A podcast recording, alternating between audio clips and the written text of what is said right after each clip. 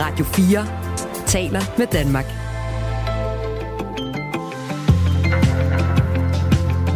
Velkommen til Radio 4 morgen.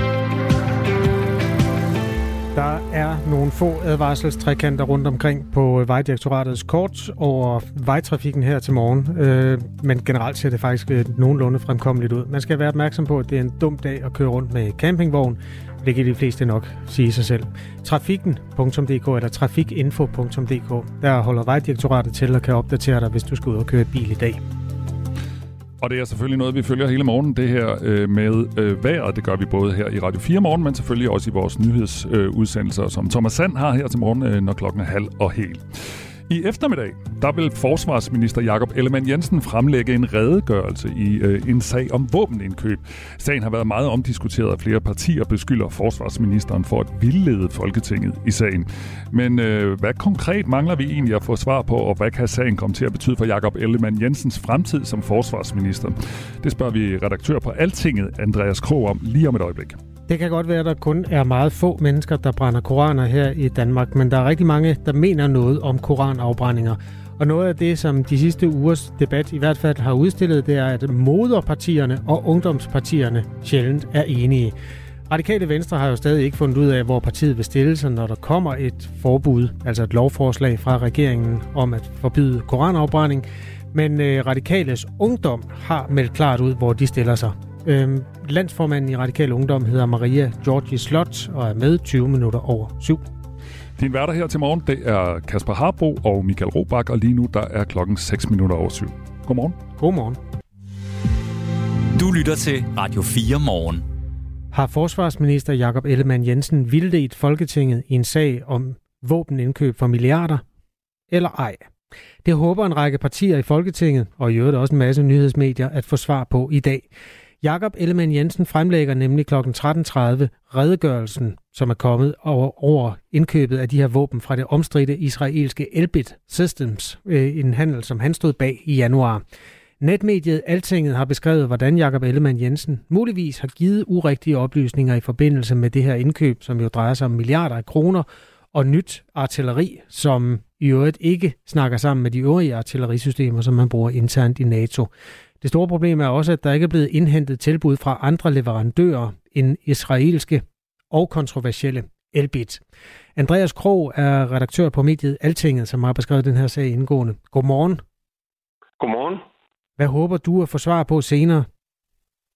Jamen, øh, blandt andet øh, simpelthen hvorfor, at man skrev, at Elbits tilbud udløb 31. januar, øh, når det nu udløb 30. juni. Altså, hvem er det, der helt konkret øh, har, har, har, har ændret de der ting, og, og, og hvorfor har man gjort øh, de, her, de her ting? Hvorfor har man også sagt, at, at franskmændene øh, havde givet tilbud, som de så ikke har, har givet og sådan ting? Altså, hvad, hvad er det, der har været motivationen for at, at, at gøre de her ting? Øhm, og øh, fordi Jacob Ellemann har jo vildledt Folketinget. Spørgsmålet er så bare, vidste han godt det selv, eller, eller videregav han sådan set bare oplysninger, øh, sådan som han, han sagde, da han kom tilbage i tirsdags, at, øh, at han havde gjort. Og hvorfor er det, at man løber den risiko og giver sin minister øh, forkerte oplysninger? Er der nogen som helst fordel vundet ved at øh, give den type oplysninger, hvis man sådan bruger det, øh, lige leger med det scenarie, at det er noget, nogen har gjort med vilje? Man kan i hvert fald ikke lade være med at, at tænke på, at det er jo ikke første gang, at forsvaret øh, gerne vil have de her israelske artillerisystemer. Det ville man faktisk allerede tilbage i 2015, og der blokerede SF og radikale for det, fordi at, øh, at Elbit, de her israelske producent, blandt andet øh, leverer ammunition til Israels øh, krig på Vestbredden og Gaza osv. Og, og og derfor kan man jo ikke have det andet end den tanke, jamen nu har, har forsvaret måske ligesom ville prøve igen, og så ligesom prøve at haste det her igennem, fordi man gerne vil have de her israelske kanoner. Så hvis nu man gjorde det lidt hurtigt, så kunne det være, at politikerne de ikke fik for, for meget tid til at, at tænke sig om. Og så, øhm, men altså, ja, øh, det, det er noget af det, jeg er meget spændt på i dag. Det er, altså, hvad, hvad, hvad, hvad pokker er motivet? Fordi du kan jo se, det, det tog jo ikke også meget andet end en agtindsigt og et, et kig i det tilbud for Elbit for at finde ud af, at at det, øh, de, de forklaringer holdt ikke. Sagen handler altså om i første omgang at finde ud af, om forsvarsminister Jakob Ellemann Jensen har givet forkerte oplysninger i sagen. Eller det har han, men om øh, hvor meget han selv har haft aktier i det faktum, at de var forkerte. Blandt andet har Altinget beskrevet, hvordan øh, Jakob Ellemann Jensen muligvis har oplyst en forkert tidsfrist i forbindelse med øh, det her milliardindkøb af nyt artilleri. Der angiveligt ikke hentet tilbud fra andre leverandører end israelske Elbit. Flere ordfører har efterfølgende sagt, at de ikke ville have godkendt det her artilleriindkøb, hvis de havde vidst, at der ikke var indhentet tilbud fra andre leverandører. Det er derfor, jeg taler med Andreas Krog, som er redaktør på Altinget.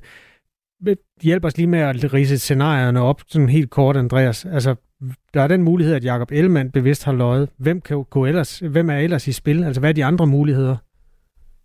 Jamen, han, han siger jo selv, at han ikke øh, har løjet. Det var jo, han blev konfronteret med det, da han vendte tilbage til dansk politik i tirsdags. Og øh, jamen, så, er der jo, så må der jo være nogle andre øh, mennesker, der har løjet. Fordi der, er jo, der står jo helt konkret en forkert dato, der, der blev givet til Folketinget, da man skulle have godkendelsen i Finansudvalget. Øh, og, og hvem det så er, jamen det, det, øh, det, det, det bliver vi måske, øh, måske ikke øh, øh, klogere på. Hvordan tror du, de andre partier kommer til at reagere, når Jacob Ellemann øh, fremlægger den her redegørelse? Jamen altså, jeg, jeg hæfter mig i hvert fald ved, at, øh, at der er sat, øh, så vidt jeg ved, to timer af til mødet. Og øh, det er jo klart, at de har øh, rigtig mange spørgsmål. Der er også indkaldt til, til to samråd senere på, på måneden, og der er stillet, jeg tror, en 15-20 øh, spørgsmål. Så, så, så, så de har rigtig mange øh, spørgsmål til den her sag.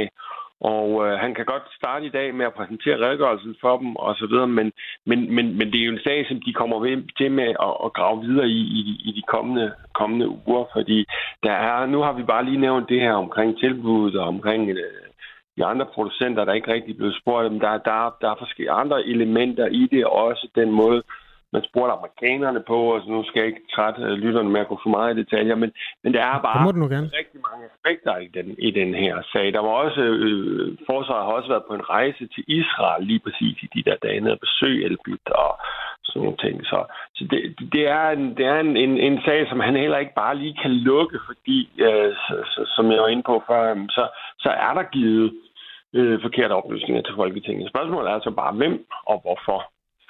Jakob Ellemann Jensen vendte tilbage til sit øh, bunende skrivebord for en uge siden efter sin stresssygemelding, og en af de bunker, der virkelig er vokset, det er den her, hvor der står Elbit på. Han har afvist, at øh, han skulle have haft til hensigt at vildlede, vildlede Folketinget i forbindelse med våbenindkøbet. Jeg har viderebragt det, som jeg har fået fra mit ministerium og fra Forsvarets Materiel- og Indkøbsstyrelse. Jeg har ikke pyntet, pyntet eller ændret noget, sagde han til TV2 i sidste uge. Hvad kan sagen komme til at betyde for Jakob Ellemann Jensens øh, karriere som forsvarsminister, Andreas Krog?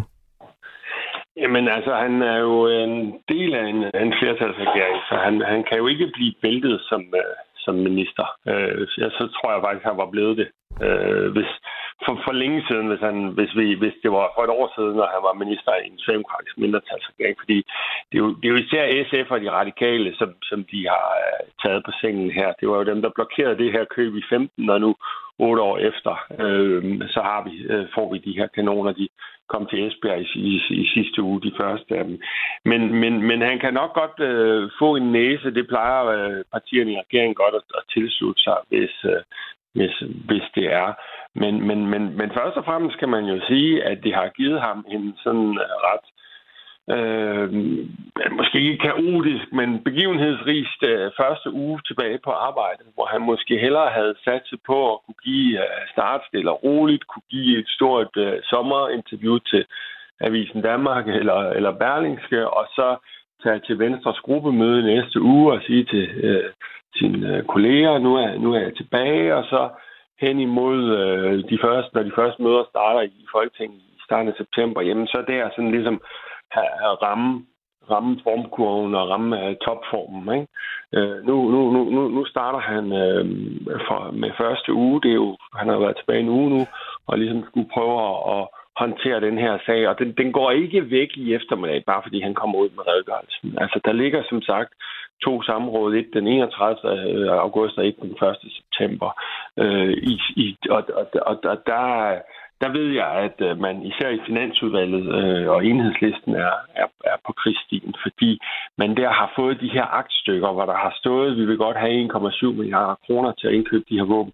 Og i de aktstykker har der simpelthen stået, at det skal gå stærkt. Det behandlede man den 26. januar, og der, og der stod, at det skal gå rigtig stærkt, fordi tilbuddet udløber 31. Øh, januar. Og det, øh, det er man jo så ikke særlig begejstret over, når man så øh, kunne se den aktindsigt og det tilbud, øh, vi havde fået fra, mm. fra Elbit, hvor der stod, det gjorde det sådan set ikke. Andreas Krog, tak skal du have. Det var lidt. Redaktør på Altinget, som altså er godt inde i den her Elbit-sag. Vores lytter Vicky er også sådan lidt, har en politisk kommentator i maven og skriver, at ja, det er super spændende, hvem der har gjort hvad, men seriøst et spild af penge og tid.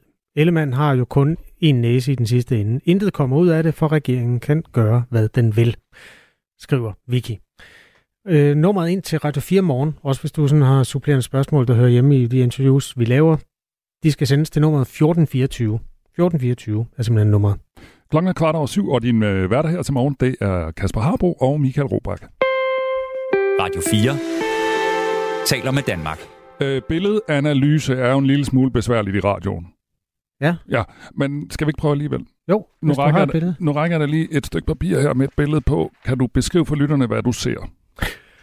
Øh, jeg ser en... Nå, det er en OB-trøje. Ja. Altså, jeg ser en ung mand i en trøje med et øh, OB-logo på, og så står der Albani. Det er en hummeltrøje, kan jeg se.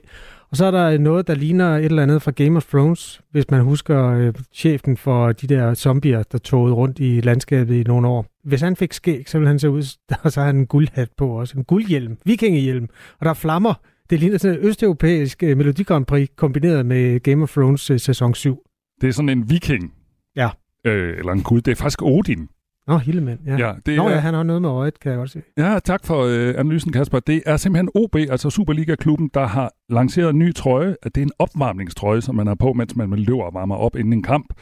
Og den øh, blev lanceret i går. Det er altså Odin, der er på, og øh, de siger øh, fra klubbens side, at, de, øh, at det er for at symbolisere det stærke bånd mellem klub og by. Og det er jo så, fordi Odense øh, navn øh, stammer fra Odin, ifølge Snores kongesagager kommer navnet nemlig af Odinsø, hvor guden Odin skulle have boet.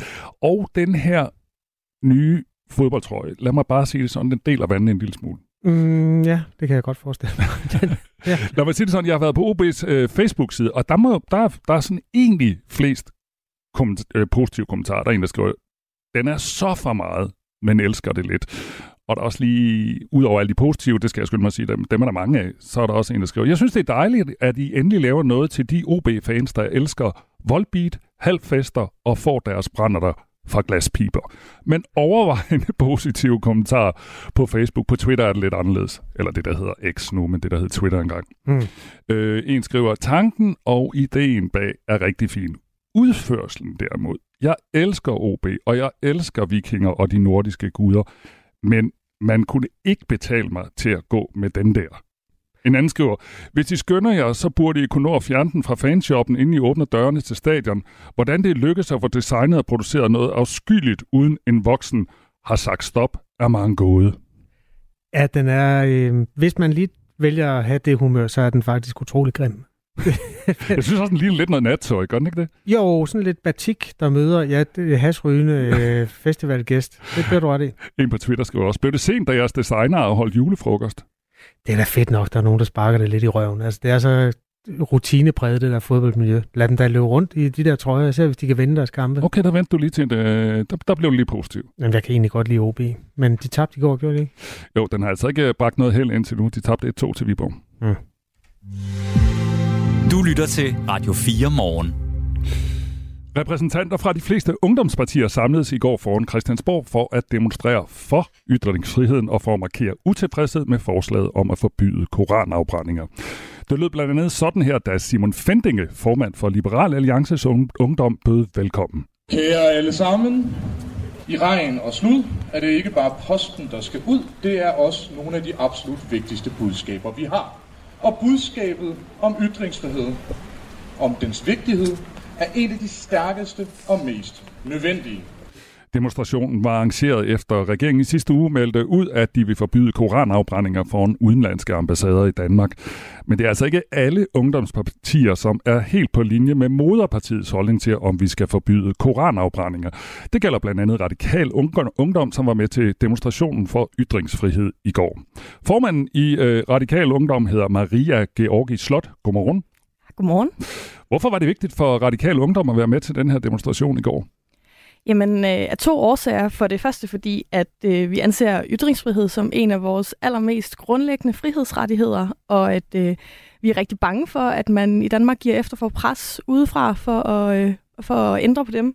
Men også fordi vi, øh, som det også har været tydeligt, er, er uenige med vores moderparti her, og derfor også øh, synes, det er vigtigt at, at råbe lidt ekstra højt. Lad os lige, vi vender tilbage til det med jeres modparti lige om et øjeblik, men lad os lige tage noget af det andet, du sagde. Fordi Mette Frederiksen, hun øh, sagde i et interview med Weekendavisen den 3. Øh, 3. august, at der er et sikkerhedshensyn på spil for Danmark i en tid med øh, krig i Ukraine. Hun siger blandt andet, der er en konkret sikkerhedsrisiko, og så er der en risiko for, at vi bliver isoleret på den internationale scene, og det er særligt problematisk lige nu, hvor vi bruger rigtig mange kræfter på at opbygge partnerskaber og alliancer, siger altså Mette Frederiksen til Weekendavisen. Lyder det ikke meget fornuftigt? Jamen, altså selvfølgelig er der flere forskellige hensyn i den her sag, men jeg synes, at hvis man lader sig presse af, det er jo både spørgsmål om eksport og sikkerhedspolitik og geopolitik, så er det bare en utrolig farlig glidebane, øh, at vi ligesom lader autoritære regimer udefra diktere, hvad for nogle frihedsrettigheder vi skal, vi skal opretholde i Danmark. Øh, der synes jeg, at vi skal turde stå fast på vores principper. Men Mette Frederiksen sagde også i et interview øh, med TV2, så jeg blandt andet, altså at det, der ligger hende allermest på sinde, det er danskernes sikkerhed. Så kan det ikke i, i den kontekst i hvert fald give meget god mening? Det synes jeg i hvert fald er en, en overvejelse, danskerne skal lave, om man synes det. Jeg synes, at øh, vi, selvfølgelig skal man ikke altså nå til et punkt, hvor det er fuldstændig uansvarligt, men det er jo ikke noget, der tyder på lige nu. Øh, jeg synes, vi skal, vi skal gøre absolut alt, hvad vi kan for at, øh, at opretholde vores, sikkerheds, eller vores øh, frihedsrettigheder. Øhm, og så synes jeg også, at vi får i virkeligheden meget, meget blandede meldinger fra, øh, fra Mette Frederiksen, fordi hun på den ene side går ud og siger det her, men på den anden side ikke vil stå ved, at det handler om at bukse for trusler, øh, når hun øh, sidder og taler for eksempel i aftenshowet. Så jeg synes, øh, det, det er meget blandede øh, meldinger, vi får fra regeringen på det her. Men det er vel et helt konkret, altså der er jo flere også eksperter, der har været ude at sige, at det her det kan udgøre en sikkerhedsrisiko. Ja, men man kan sige, at nogle gange så koster det også noget at, øh, at stå op for øh, demokrati og for frihedsrettigheder. Og jeg synes, det er enormt skræmmende, hvis vi er nået til et punkt, hvor at vi øh, vidderligt er nødt til at lade andre lande diktere, hvad for en lovgivning vi laver i Danmark. Men hvad er du villig til, at det skal koste? Det er jo, altså man kan sige, umuligt for mig at sidde og sætte, øh, hvad kan man sige, præcis konsekvenser på det. Øh, jeg synes, at vi skal øh, ture og øh, stå op, så længe vi, øh, vi overhovedet kan forsvare det. Jeg taler med Maria Georgi Slot, som er landsformand i Radikal Ungdom. Lad os lige vende tilbage til det med jeres moderparti. Vi talte i øh, sidste uge med udenrigsordføreren for de radikale venstre, altså dit parti, Christian Friis Bak, og han sagde blandt andet sådan her. Vi skulle jo gerne kunne overbevise befolkningen, også i for eksempel muslimske lande, om at ytringsfrihed og mere ytringsfrihed er en god idé. Hvis de så kigger til Danmark og siger, prøv at se, hvordan ytringsfriheden bliver brugt der, så det skal vi i hvert fald ikke have mere af, så svækker det jo vores kamp for ytringsfriheden. Så det der med, at koranafbrændinger er lige med ytringsfrihed, det, er, det har mange flere nuancer. Øh, og der synes jeg, at der er dele af de politiske partier, som nu går ud meget klart og afviser det her, som lidt overser de nuancer. Og dem prøver vi at fastholde. Hvad siger du til det? Og, og i øvrigt så tilføjet øh, Christian Friis Bak, at de i hvert fald ville se det endelige forslag, før de tog stilling. Hvad siger du til, mm. at, øh, at øh, jeres moderparti har den her holdning? Jamen, jeg ved ikke, de har, de har jo ikke endelig været ude at sige, hvad de mener endnu. Øh, det synes jeg er lidt skuffende, for jeg synes i virkeligheden, at det er et, øh, et ret klart spørgsmål. Jeg synes, det er et mærkeligt argument. Øhm, jeg synes, hvis man netop skal vise øh, værdien af ytringsfrihed, så skal man jo vise, at man bevarer den også for dem, man er uenig med, også når den er under pres. Hvis vi kun opretholder vores rettigheder, når folk er enige med os, når det er nemt, når det er dem, vi synes er sympatiske og rare, der ytrer sig, så er det jo ikke en, en frihed, der er ret meget værd. Han siger blandt andet, at der mangler flere nuancer til det her, som, øh, øh, som de i moderpartiet prøver at fastholde. Overser I det, altså alle de her nuancer? Nej, det synes jeg ikke, vi gør. Øh, jeg synes, det er rigtigt, at der er en debat omkring, hvad kan man sige, selve koranafbrændinger, som er enormt svær, og jeg synes også, at jeg tager enormt meget afstand fra folk, der går ud og brænder koraner af, særligt med et enormt hadefuldt budskab. Men jeg synes, det her det handler så grundlæggende om, at regimer udefra ikke skal gå ind og diktere vores lovgivning i Danmark. Det synes jeg faktisk er klokkeklart. Det er stadig ikke meldt ud fra regeringen, hvordan det her forbud mod koranafbrændinger skal lyde, men de fleste partier har meldt ud, hvor de stiller sig øh, for forbuddet er Socialdemokratiet, Venstre, Moderaterne og Alternativet, og hverken eller, det er så radikale Venstre, og imod det her forbud er SF, Danmarksdemokraterne, Liberal Alliance, Konservative, Enhedslisten, Dansk Folkeparti og Nye Borgerlige. Hvordan har du det egentlig med, at øh, de radikale er de eneste, der ikke har meldt noget endeligt ud? Jamen, øh, altså normalt så har jeg det jo egentlig sådan, at jeg synes, det er fint, at øh, vi er et parti, der bruger lidt ekstra tid på at tænke over tingene, øh, og at man ikke altid bare står klar med et færdigt svar. Men jeg synes simpelthen, man skulle være mere klar her. Jeg synes, det handler om noget så grundlæggende. Også øh, for, altså for vores parti og for mig, der har det at øh, beskytte øh, et, hvad kan man sige, den mindretallets ret til at mene noget andet end flertallet, altid været enormt vigtig. Jeg synes, det er en fuldstændig grundlæggende del af vores øh, kerne i, i radikale. Øhm, så derfor så synes jeg at netop, at man skal ture stå ved det, også når det er nogle mennesker, man ikke er enige med, og nogle mennesker, man ikke sympatiserer med. Men er det nu snakker vi jo nogle gange om, at det går alt for hurtigt med lovgivningen her øh, i Danmark, og øh, politikerne reagerer hurtigt på enkelte sager og sådan noget. Mm. Er det ikke meget fornuftigt, at, at, de, at, at dit parti siger, lad os nu lige se det her forslag, inden vi tager stilling til det? Altså jeg vil sige, jeg har ikke hørt øh, nogen varianter af det forslag, der kommer fra regeringen, som jeg synes lyder fornuftigt endnu. Øh, selvfølgelig kan man jo ikke trykke på afstemningsknappen, før man har set forslaget, men jeg synes godt, man kunne gå tydeligere ud og afvise ideen, fordi jeg synes, alt det, jeg har hørt indtil nu, virker som øh, en rigtig farlig vej at gå. Der er kommet en sms til dig. Øh, Svend O. Petersen skriver, forbyd åben ild i det offentlige rum ved demonstrationer. det er også farligt med åben ild. Altså, hvis jeg lige skal sådan øh, oversætte eller gøre det til et spørgsmål, kunne man forestille sig, at man kunne finde noget andet lovgivning, I kunne være med på? Nej, men øh, det her, det synes jeg er et godt eksempel på, hvilken retning det kan tage. Der er jo også, øh, altså for eksempel danske iranske kvinder, der øh, demonstrerer ved at brænde deres hijaber foran den iranske ambassade. Det er jo også, øh, hvad kan man sige, en, en demonstration med ild, og som kunne risikere at gøre øh, et land som Iran enormt vrede. Selvfølgelig skal vi ikke forbyde det, folk der øh, kæmper for, øh, for kvindekampen i, i Iran. Øhm, på samme måde som der også her i weekenden var en dansk-iransk øh, kvindelig kunstner, der øh, lavede en, en aktion, hvor hun øh, makulerede Koranen langsomt på et rivejern i protest mod øh, kvinderettighederne i Iran. Så der er jo, altså, jeg tror, det, det kan være nemt at tænke, der sker ikke så meget ved, at man forbyder det her, fordi det er alligevel sådan nogle usympatiske typer, vi ikke kan lide, det handler om, men det kan ende med at ramme, altså ramme rigtig bredt, hvis vi begynder at bøje os for, øh, for andre lande, og de kræver, at vi laver vores øh, lovgivning om. Du har fået mere post. Er du klar? Ja. Øh, Jesper skriver, det er skræmmende at høre på, at ytringsfriheden er mere vigtig end den nationale sikkerhed. For der skal nok blive vasket hænder, hvis der kommer et terroristangreb i Danmark. Jeg synes godt nok, det er øh, for det første meget at antage, at, at vi øh, står for over for et terrorangreb. For det andet, der er også ting, man kan gøre for at øh, man kan sige, opruste sikkerhedsmæssigt, som jeg synes, det vil være værd at gøre i en periode, hvis det er det, det kræver for at opretholde sikkerhedsrettighederne, eller frihedsrettighederne. Øhm, og derudover så, man kan sige, det er, øh, det vil jo i sidste ende så være et, et, øh, et valg, man også, hvad kan man sige, så i hvert fald skulle tale åben med danskerne om, at det er, øh, hvad kan man sige, frihedsrettigheder eller sikkerhed. Og det synes jeg noget af det mest skræmmende i den her debat er faktisk, at regeringen er så vage omkring det, og at de taler så meget øh, altså med to tunger, når det handler om, øh, at give, bukker de under for pres, eller bukker de ikke under for pres. Jeg synes, man skulle i det mindste tale øh, fuldstændig med åben pande omkring det her. Sådan sagde Maria Georgi Slot, som altså er landsformand i Radikal Ungdom. Tak fordi du var med her. Jamen, tak fordi jeg kunne være med. Det her er Radio 4 morgen. Der er en øh, storm over Danmark, eller i hvert fald øh, på kanten af Danmark. Den kommer ind vestfra. Det er værst omkring øh, Jammerbugt Kommune, altså den, det, det nordøstlige hjørne af Jylland, som ender op mod Norge. Vi har fået en stribe meldinger fra mennesker, der hører det her radioprogram, om hvordan situationen er. Og helt katastrofalt er det ikke, men ikke desto mindre lige en overflyvning her. Tommy han øh, melder om 11 sekundmeter i Vestjylland. Standard sommervejr, skriver Tommy, som altså har hård vind. Og Alex skriver helt konkret, Hobrovej gennem Roldskov er fuld farbart. Godmorgen. Øh, Roldskov er jo en af Danmarks største skove, hvis ikke den største, og træerne bliver lagt ned, når det går helt galt. Det er sket flere gange, men altså ro på og, og farbarhed i øjeblikket. Ja, vi taler også med to beredskabschefer tidligere i morges, og øh, på trods af det her, Alex skriver, så var der altså flere, det, eller de sagde faktisk begge to, vær lige forsigtig med at gå en tur i skoven med hunden eller lignende, fordi træerne kan altså godt vælte. Så selvom vejen er farbar gennem Roldskov, så øh, kan det være, at man skal lægge øh, luftningen af hundene eller andet øh, andre steder end, end i en skov. Der er nogle aflyste færger i dag. Tjek med dit rederi, hvis du skal ud og sejle. Der er også aflyste fly fra Københavns Lufthavn. Det kan de på deres hjemmeside opdatere dig på. Der, der er også nogle aflyste tog i øvrigt. Hold øje med det. De fleste veje er åbne, og broerne er også åbne, dog ikke for de vindfølsomme køretøjer.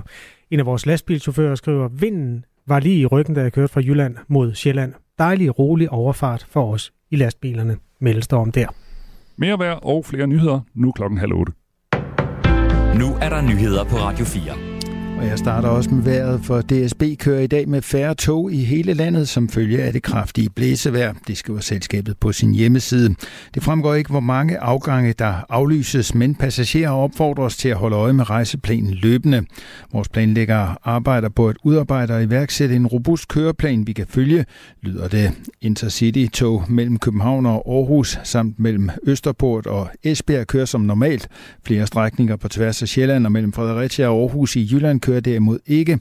Der er desuden indført hastighedsnedsættelser på samtlige S-togstrækninger. Det giver forsinkelser, advarer DSB. S-tog kommer i første omgang til at køre med nedsat hastighed frem til kl. 19 i aften. Også hos togselskabet Arriva begrænses antallet af tog, efter at DMI har varslet vindstød af stormstyrke. På strækningerne Herning Struer, Herning Aarhus og Struer Aarhus kører kun et enkelt tog hver time. På Arrivas øvrige strækninger er der ikke nogen planlagte ændringer. Uværet får også betydning for trafikken på vejene. Her til morgen opfordres bilister fortsat til at undgå at køre over Øresundsbroen, hvis man befinder sig i et vindfølsomt køretøj. Den anbefaling gælder nu lige nu indtil kl. 21 i aften. Gennemsnitsvinden forventes dog at være under grænseværdien for en lukning, fremgår det af Øresundsbroens hjemmeside. Også på Vejlefjordbroen og på E47 Sydmotorvejen frarådes kørsel med vindfølsomme køretøjer, skriver Vejdirektoratet på sin hjemmeside. På Storebæltsbroen advares der imod blæst, der kan påvirke kørselen. Også i Norge raser uværet, og det er nu blevet så slemt, at folk, som arbejder i landets hovedstad Oslo, opfordres til, hvis muligt, ikke at komme på arbejde i dag. Det skriver byens borgmester Raimond Johansen, ifølge det norske nyhedsbrug NTB i et opslag på Facebook. Uklar og krævende situation på grund af de store mængder nedbør. Ved ikke, hvad morgendagen bringer, skriver Raymond Johansen på Facebook. Vi anbefaler, at de, der kan og som har deres arbejdsplads i Oslo, skal arbejde hjemmefra i morgen for at undgå belastning af vej og offentlig transport, lyder det fra borgmesteren. To russiske missiler ramte i aftes den ukrainske by Pokrovsk, og mindst otte har mistet livet, blandt dem er fem civile. Det oplyser den regionale guvernør i en udtalelse ifølge nyhedsbruget Reuters. To redningsfolk og en person fra militæret er blandt de dræbte. Der er 31 sårede efter angrebet. De fleste af dem er civile. En er desuden medlem af det lokale byråd, siger ukrainske embedsfolk. Videomateriale fra byen viser redningsfolk, der leder i murbrokker, et brag af en bil og en lejlighedsbygning, hvor balkongerne er revet af. Den ukrainske præsident Volodymyr Zelensky skriver ifølge nyhedsbruget AFP på det sociale medie X, der før hed Twitter, at det er en almindelig lejlighedsbygning, der er blevet ramt. Han har samtidig lagt en video op, der viser det øverste af en lejlighedsbygning sprængt i stykker. Desværre er der ofre, redningsfolk og tjenester er på stedet. Vi er nødt til at stoppe den russiske terror. Alle, som kæmper for Ukraines frihed, redder liv. Rusland vil blive holdt ansvarlig for alt, hvad landet har gjort i denne forfærdelige krig, skriver Zelensky. Kubmagerne i Niger har udnævnt tidligere finansminister Ali Mahaman Lamine Sene til landets nye premierminister, det skriver nyhedsbruget DPA. Udnævnelsen sker omkring to uger efter kuppet og bliver offentliggjort af en talsmand for militærjuntagen på landsdækkende tv i aftes. Nyhedsbruget Reuters beskriver udnævnelsen som endnu et tegn på, at juntagen ønsker at bevare magten i landet. Blæsende med hård vind til hård kuling omkring vest, lokalt op til stormende kuling og mange steder vindstød af stormstyrke. I Nordjylland op til stærk storm, skyet med regn i Nordjylland, ellers en del byer lokalt med lidt eller nogen sol. Temperaturer i dag op mellem 13 og 18 grader. Du lytter til Radio 4 morgen. Husk, du kan skrive en sms til os på 1424. Her i Thy er der varslet, at man gerne må lukke jakken skriver vores lytter David. Altså en lille lokal hilsen fra en af de egne, der tager imod som et af de første steder øh, den storm, der kommer fra vest. Det er åbenbart ikke så galt, øh, synes David. Du må meget gerne komme med en melding på, om vejret sætter sit præg på den egen, hvor du bor. Enten på trafikken, eller hvis din skraldespand er væltet, eller sådan noget. Vi, vi, er ikke, der er, vi er ikke for fine til at tage de sådan helt små detaljer med os. Øh, ellers så kan vi byde velkommen til et, øh, ja, der er halvanden time tilbage af Radio 4 morgen, hvor vi blandt andet skal se nærmere på en kunstner, som risikerer fængsel, hvis han nærmer sig Kina, hvor hans øh, skamstøtte, en statue, der skal markere den massakre, der fandt sted på den hemmelige fredsplads i Kina i 1989, ikke er særlig populær. Og så skal vi også til en historie, vi har læst i Jyllandsposten, for nu at være helt ærlig. Den handler om, at længere sagsbehandlingstider ved domstolen skaber mere kriminalitet. Vi har forskning, en forskningsprofessor med på den historie, for at høre, hvad det handler om. 1424 er nummeret altså ind til Radio 4 morgen. I dag befolket af Michael Robach og Kasper Harbo. Godmorgen. Godmorgen. Du lytter til Radio 4 morgen. Ifølge kinesiske nyhedsmedier er der planer om en arrestordre på den danske kunstner og skulptør Jens Galschiøt, hvis han vender tilbage til Hongkong. Planen om arrestordren kommer i forlængelse af, at skulpturen Skamstøtten, eller Pillar of Shame, som den også hedder, blev taget ned i december 2021 efter at have stået foran Hongkongs Universitet siden 1997.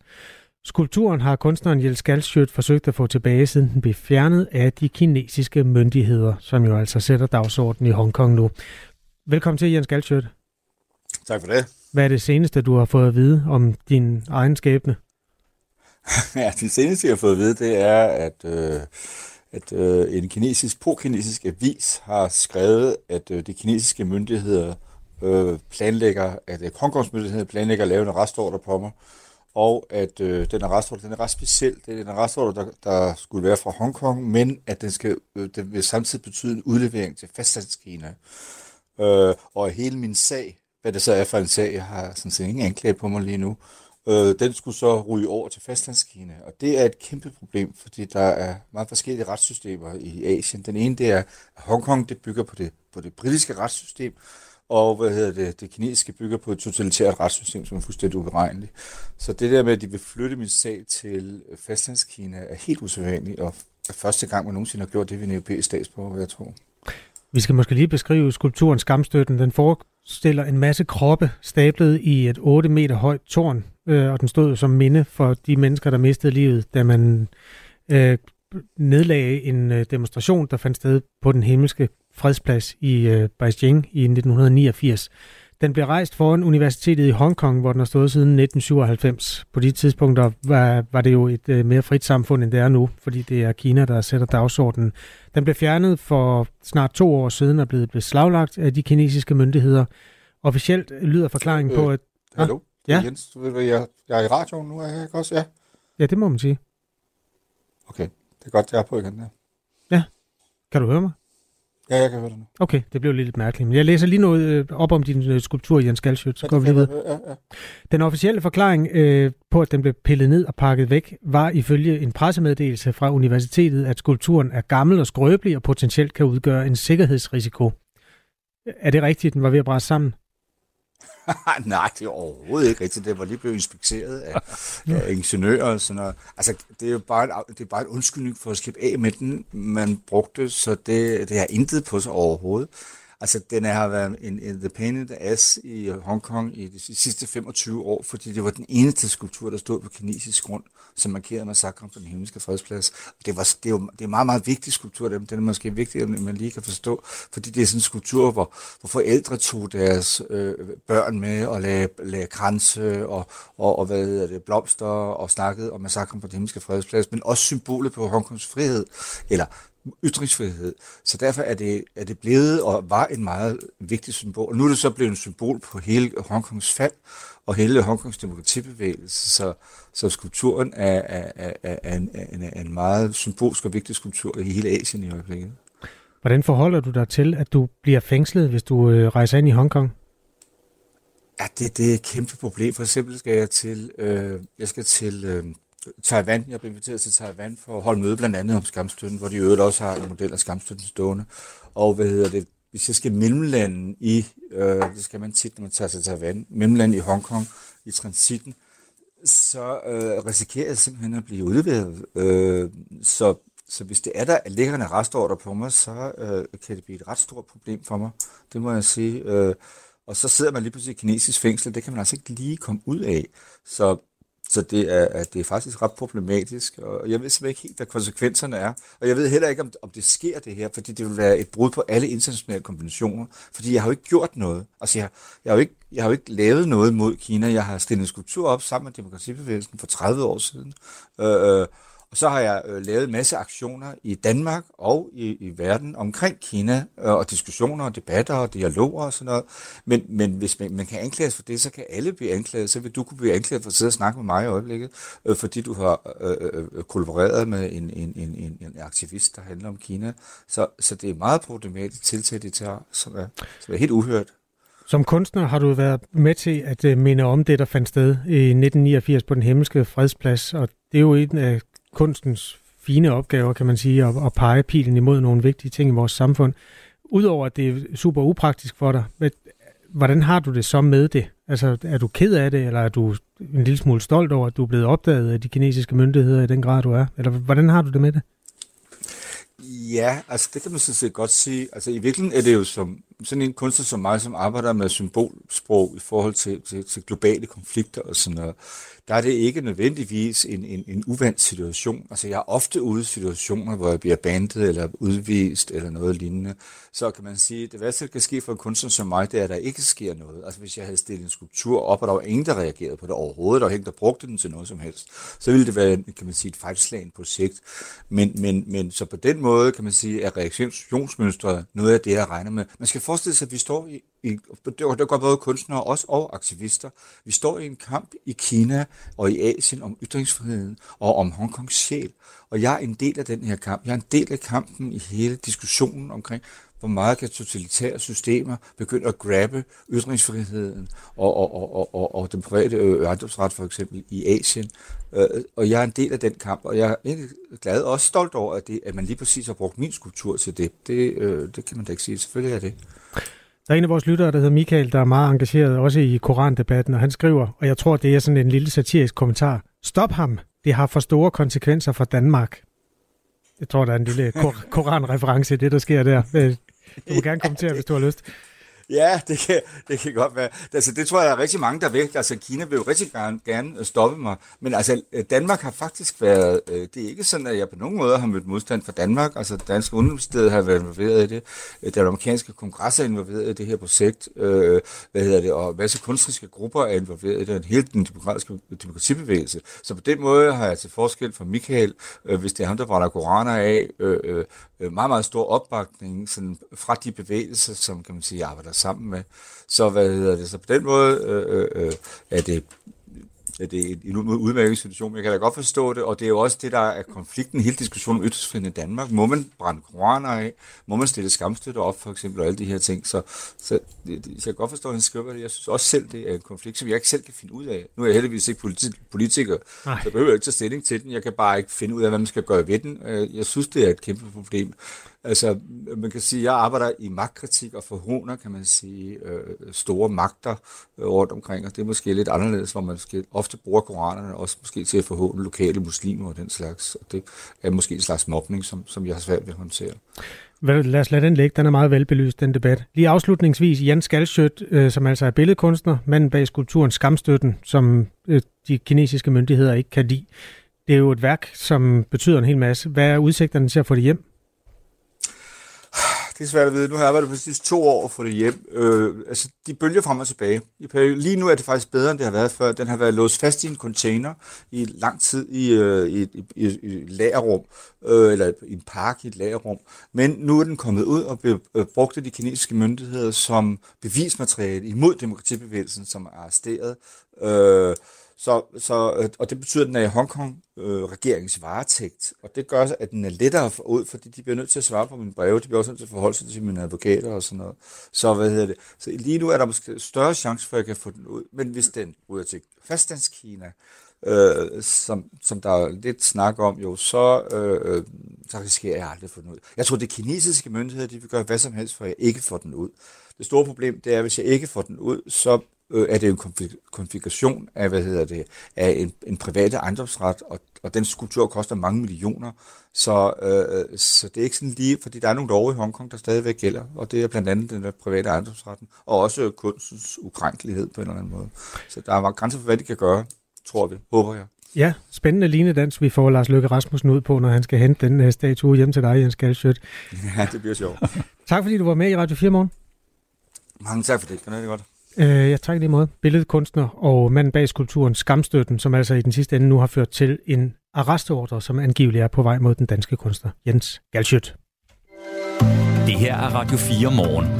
Så vender vi os lige mod øh, morgens store historie, altså det her vejr, vi har lige uden for vinduerne, fordi der har allerede været vindstød af stormstyrke i dele af landet, og Bornholm har indtil videre været hårdest ramt, men i dag er det den nordligste af Jylland, der står for skud. Andreas Nyholm er værvært på TV2, og ifølge ham så er det altså ikke hverdagskost at se den her slags vejr i august. Vi får er til øh, kraftige blæsevejr her i, i august måned. Sidst vi havde en, en, en regulær storm i august måned, det var tilbage i, i 2018, i, der hed Johanne. Det var efter den her kanonsommer i 2018, der endte det faktisk med, med et kraftigt blæsevejr, hvor der også kom nogle meget, meget kraftige vindstød. Øh, så der går cirka en fem år imellem, vi har nogle rigtig kraftige blæsevejr i, i august måned. Så på den måde er det sådan lidt usædvanligt, uden at være meget usædvanligt, men, men den her, det her blæsevejr så adskiller sig lidt ved, at det jo kommer oven på den vådeste juli nogensinde. Mm. Så der er virkelig en blød øh, jord derude, og det er, er, er mere sårbart for, for træer, at, at, at jorden er så mættet med, med vand. Så, så det er sådan, vi vil nok forvente, at der kommer lidt flere øh, væltede træer end, end normalt, øh, også her i august, på grund af, at det har været så vådt, og det har også været ekstremt vådt bare de sidste 48 timer. Som sagt, så har det indtil videre været Bornholm, der har været hårdest ramt, men her til morgen bør det værste være overstået, fortæller værvært Andreas Nyholm. Bornholm er nogle af dem, der, der har ligget øh, og fået det, det kraftigste blæsevejr indtil nu. De har haft øh, stærk storm, og det har de haft over flere omgange i, i vindstødene. De har stadigvæk øh, stormstød, men jeg tror på Bornholm, der er det værste nok ved at være overstået, sådan hvad vi snakker sådan, øh, af, vindstyrke, men, men hele dagen igennem, der ligger de med, med vindstød og stormende kuling, og, og der kan godt komme nogle stormstød også her de næste mange timer. Faktisk helt frem til i aften kan der godt komme stormstød, så selvom at det værste måske er overstået, så er det stadigvæk meget blæsende fra august måned på Bornholm.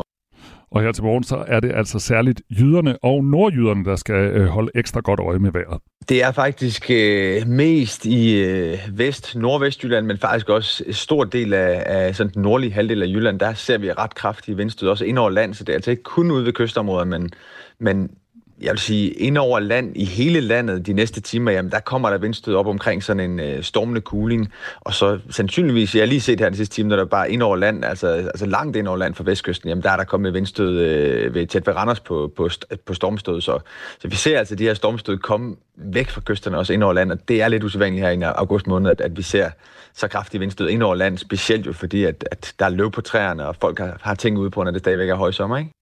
Og når vejret til sig på den her måde, så plejer det jo også at skabe nogle udfordringer, når vi skal rundt i trafikken. Lars Vinke Andersen er vagthavende øh, hos Vejdirektoratet. Godmorgen. Godmorgen. Hvordan ser øh, situationen ud ude i trafikken? Ja, men øh, det er jo rigtigt nok, det vi har jo den her vind her. Vi ser også, at vi har nogle væltede træer op omkring Nordjylland, og så har vi også nogle øh, restriktioner på nogle af de store broer hernede ved den sydlige del af Danmark også. Vi havde øh, en lastbilchauffør, der skrev til os tidligere på morgenen, at øh, han kørte fint og flot hen over øh, Storbæltsbroen med, øh, med, øh, hvad hedder det, med vinden i ryggen. Hvordan ser det ud på de store broer?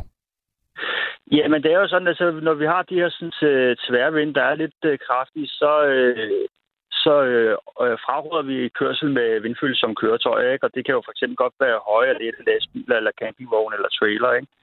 Øh, så man skal, altså, man skal i hvert fald være opmærksom, når man bevæger sig ud på, på bordene her her til morgentimerne og, og resten af dagen. Vi har også hele morgen igennem hørt om væltede træer. Er det noget, der giver problemer sådan helt konkret ude på vejene? Jamen, det kan det jo hurtigt komme til at gøre, fordi altså, hvis man også øh, kører ind i de her øh, tæt bebyggede skovområder, så kan det altså ske ret hurtigt, at øh, træerne de kan vælte ud på vejen sådan for split sekund. Så man, man skal i hvert fald køre efter forholdene. Er der nogen veje, der er lukket lige nu? Vi har ikke nogen lige nu. Vi har i hvert fald nogle meldinger ude op i det nordjyske med, at vi har nogle væltede træer omkring øh, Frederikshavn og så omkring Hobro også. Skal man egentlig øh, øh, opføre sig på en bestemt måde, når man er bilist og ude i sådan noget vejr her? Altså, kør efter forholdene, og så nedsæt gerne hastigheden, ikke? Det var et godt råd. Sådan sagde altså Lars Vinke Andersen, som er vagthavende hos øh, Vejdirektoratet. Tak fordi du var med her. Selv tak. Og øh, de lokale vejrmeldinger fortæller blandt andet, at Kenneth Fischer, Kenneth Fischer han bor ved Randers ved Gudnåen.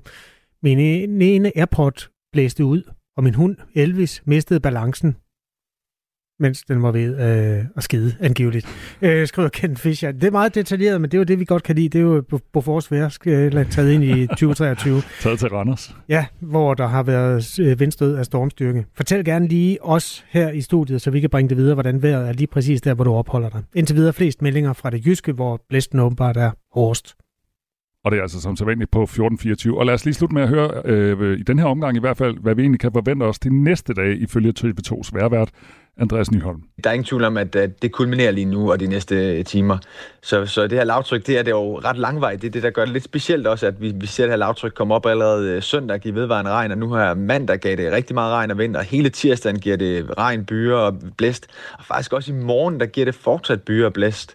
Det vil dog blive noget mindre vind i morgen, men stadigvæk en blæsende onsdag, og så faktisk først rigtig torsdag, vil jeg sige, så er det der lavtryk ved at være overstået, og torsdagen ser noget pænere ud også.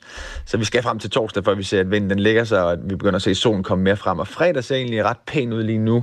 Øh, og så en, en weekend, som bliver sådan lidt jeg vil ikke sige sommerlig, men, men øh, den bliver lidt lunere. Altså, vi kommer op over 20 grader igen, og, og vi får nok lidt regn, men det ser sådan lidt mere stabilt ud, når vi kigger sådan også videre frem i næste uge. Så, så der er sådan chance for lidt sommer i hister her, men der er ikke noget, der tyder på sådan 25 grader og højtryk lige forløbigt, desværre. Sådan sagde altså TV2 værvært Andreas Nyholm. Du lytter til Radio 4 morgen. Længere sagsbehandlingstider ved domstolene skaber mere kriminalitet, det viser et nyt studie, som Jyllandsposten omtaler i dag. Studiet kommer fra Rockwoolfondens forskningsenhed, som har undersøgt, hvad forsinkelser ved domstolene betyder for ny kriminalitet. For mens nogen går og venter på, at deres sag bliver behandlet, så er der altså chance for, at de begår ny kriminalitet. Lars Højskov Andersen er forskningsprofessor ved Rockwoolfondens forskningsenhed. Godmorgen. Godmorgen. Hvordan hænger de her længere ventetider ved øh, domstolene sammen med kriminalitet? Det hænger sådan sammen, at øh, hvis, hvis vi følger personer øh, fra den oprindelige sigtelse, altså den, der får dem ind i straffesystemet til at starte med, og så kigger på dem de næste fem år, jamen så ser vi, at de personer, som øh, hvis sag tager længere tid, altså som, hvor sagen bliver, bliver forsinket, jamen øh, der, de, de begår simpelthen mere kriminalitet. De bliver dømt for mere kriminalitet inden for den her femårige periode. Er det er det fordi, de går, altså er det fordi, de, mens de går og venter på at komme øh, i retten for en sag, så fortsætter de bare med det, de øh, plejer at gøre, altså begå kriminalitet, eller hvorfor, hvorfor sker det her? Nej, det er det, det er det faktisk ikke. Lige præcis i, i, lige præcis i, den, øh, i den periode, hvor de går og venter på at skulle ind til, til, til i retten, der, øh, der er niveauet faktisk en lille smule lavere, men så, så efterfølgende, efter rets øh, efterspillet der, så, så stiger øh, kriminaliteten så henover henover den næste, den næste lange periode. Øhm, hvilket jo øh, højst sandsynligt har noget at gøre med, at, at i den her periode, øh, hvor man går og venter på at få sin sag afsluttet, der har man sat en lille smule i parentes. Der ved man ikke rigtigt, hvad der skal ske øh, omkring fremtiden, og det giver måske heller ikke så meget mening at investere i, i øh, for eksempel at finde et job, eller hvad ved jeg, ting, som egentlig vi ved kan holde en ude kriminalitet. Øh, så det her med, at der er længere, længere periode, hvor man har uvidshed, og hvor øh, tingene er kastet en lille smule op i luften, lader altså til så på, på, den, på den længere bane at kunne føre til, at man, øh, at man ender med at blive dømt for mere kriminalitet. Prøv lige at hjælpe mig, jeg er ikke helt sikker på, at jeg forstår det. Hvornår er det, folk begår mere kriminalitet? Jamen det er inden for en femårig periode, fra, man egentlig, altså fra den allerførste sigtelse, som gør, at man kommer i kontakt med, med, med retsvæsenet. Okay. Studiet her det bygger på data fra 160.000 sigtelser på tværs af kriminalitet i straffeloven fra øh, 2005 til 2008, og dermed der overlapper studiet med det her år, hvor den store politi- og domstolsreform kom i 2007. Og reformen medførte nemlig øh, længere sagsbehandlingstider på grund af administrative udfordringer. Har, har I et bud på, hvad årsagerne til, at folk begår ny kriminalitet øh, er, mens de venter? Nej, altså det, det, blev, det, det som vi, vi fokuserer på her i studiet, det er jo at konstatere, at det sker. Øh, selve forklaringen af, hvorfor, er jo lidt sværere at undersøge, fordi der skal vi jo ind i virkeligheden og have fat i folks motivationer for at gøre det, de gør. Der er anden forskning derude, der peger i retning af lige præcis det her med, at man, at man i sådan en periode, hvor, hvor man lidt går rundt og venter, øh, ikke rigtig investerer så meget i, øh, i sig selv og i arbejdsmarkedet og, øh, og ting, som kan holde en ud af kriminalitet. Og der er også noget forskning, der tyder på, at det her med at gå og vente, øh, Øh, på noget, som jo, må man sige, kan, kan have store konsekvenser for ens fremtid. altså hvis man bliver fundet skyldig i noget kriminalitet, øh, at det kan være en, en temmelig stressende periode, øh, og at det her stress som kan i gang sætte nogle, nogle, øh, en, en lang række af negative mekanismer, som blandt andet kan komme til udtryk i kriminalitet. Jeg taler med Lars Højsgaard Andersen, der er forskningsprofessor ved Rockwool Fondens forskningsenhed. Hvad kan vi bruge jeres studie til? ja, det er et rigtig godt spørgsmål. Tak. Altså, øh, det man kan bruge studiet til, det er jo, at vi, vi lige nu står i en situation, hvor vores domstole og, og hele vores retsvæsen er, er, er, er nok mere presset, end, end, vi, end vi nogensinde har set før. Øh, så studiet her, det, det, det, det, det ligger jo sådan set kun til øh, den, den øh, alvoren af den, af, den, øh, af den situation, vi står i med de her lange sagsbehandlingstider.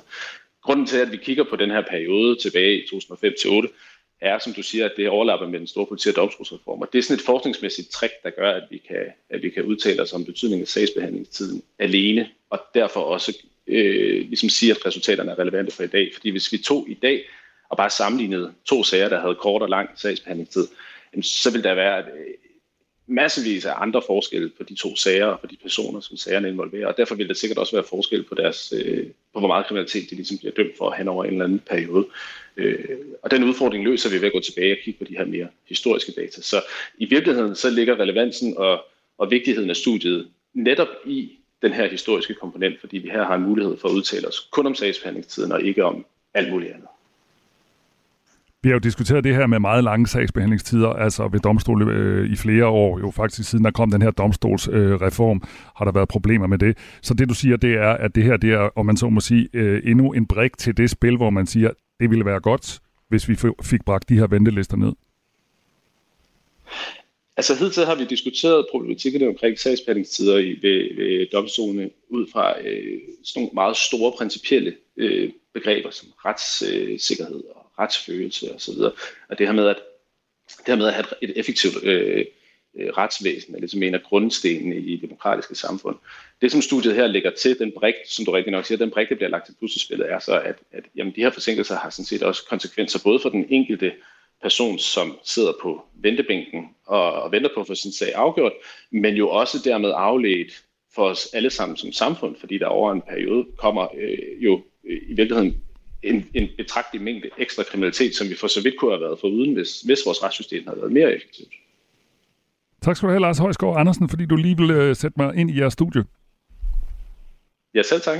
Og Lars Højsgaard Andersen er altså forskningsprofessor ved Rockwool Fondens forskningsenhed. I januar der adresserede justitsminister Peter Hummelgaard også den øh, seneste års udvikling med stigende sagsbunker og sagsbehandlingstider ved landets domstole. Og til Ritzau der kaldte han udviklingen for dybt bekymrende. Øh, og her påpegede han, at han så frem til at lave en ny flereårsaftale om domstolenes økonomi, som altså skulle afhjælpe det her fra 2024 og frem. Klokken den er 3 minutter i 8. Det her er Radio 4 morgen. Der kom en øh, markant melding fra et af Alternativets folketingsmedlemmer i aftes. Det er Torsten Geil, som mange måske husker som ordfører for alt i en ja. periode på tre år. Ja, hvor han var den eneste øh, alternativist, der ja. sad i Folketinget. Ja, Fri Grønne havde øh, ligesom taget de andre øh, folketingsmedlemmer. Det betød, at han havde 52 ordførerskaber og havde ret travlt i den periode. Han var øh, stillet altid op, når vi rakte ud til ham, og sådan ved Folketingets åbning, der var det jo sådan, at man tildelte pladserne i programmet efter, hvor markant et øh, parti der var, og dem, der skulle stille 5 minutter over 6, det var så dem, der var mindst. Og der var ikke nogen partier, der var mindre end øh, Alternativet i den periode. Det kan jo ikke lade sig gøre. Så Torsten Geil, han var den, der skulle stille klokken 5 minutter over 6, når vi skulle varme op til et nyt folketingsår. Wow. Så havde han alt muligt andet at se til, og han fortæller på øh, Facebook, eller det fortalte han i går aftes kl. 20, at han har sygemeldt sig med stress. Øh, Torsten Geils øh, 52 ordførerskaber er faktisk gået væsentligt ned. Jeg tror, han har en 10 stykker nu. Mm.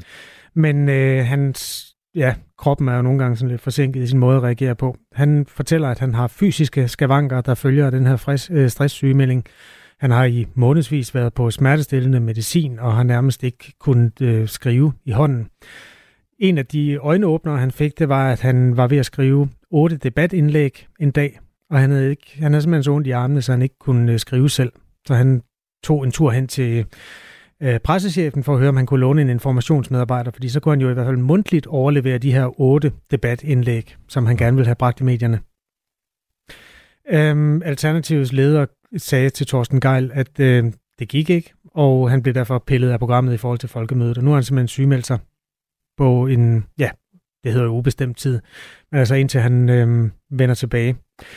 Sygeoverloven begyndte i dag, og øh, Folketinget skal så øh, stemme. Min suppleant, skriver han, Nicoline Erbst Hillers Bendiksen ind. Hun er skarp og dygtig angivelig. Der er noget med stress, og folketingspolitikere må vi efterhånden konstatere. Der er altså flere, der har været nede med, med stress. Den mest kendte er jo selvfølgelig Jakob Ellemann, der efter et halvt år kom tilbage her. Og det er mandags. Ja, sidste tirsdag. Ja, sidste tirsdag. Så man tænker, måske skulle de kigge lidt på det. I hvert fald øh, kan det ikke anbefales at gå med 52 øh, ordførerskaber, og det sker heller det sker ikke hver dag, kan vi godt sige. Benzinen er blevet dyrere. Det er den nemlig. Og dieselen er blevet dyrere. Cirka en krone hen over den sidste måned. Og øh, det handler som altid om en urolig verden. Men øh, hvilke nuancer der er i det, og hvilke øh, udsigter der er i kiggerten, det kan vi få svar på om fem minutter. Det kan vi nemlig, fordi vi skal først have lidt nyheder. Klokken den er 8. Du har lyttet til en podcast fra Radio 4. Find flere episoder i vores app, eller der, hvor du lytter til podcast.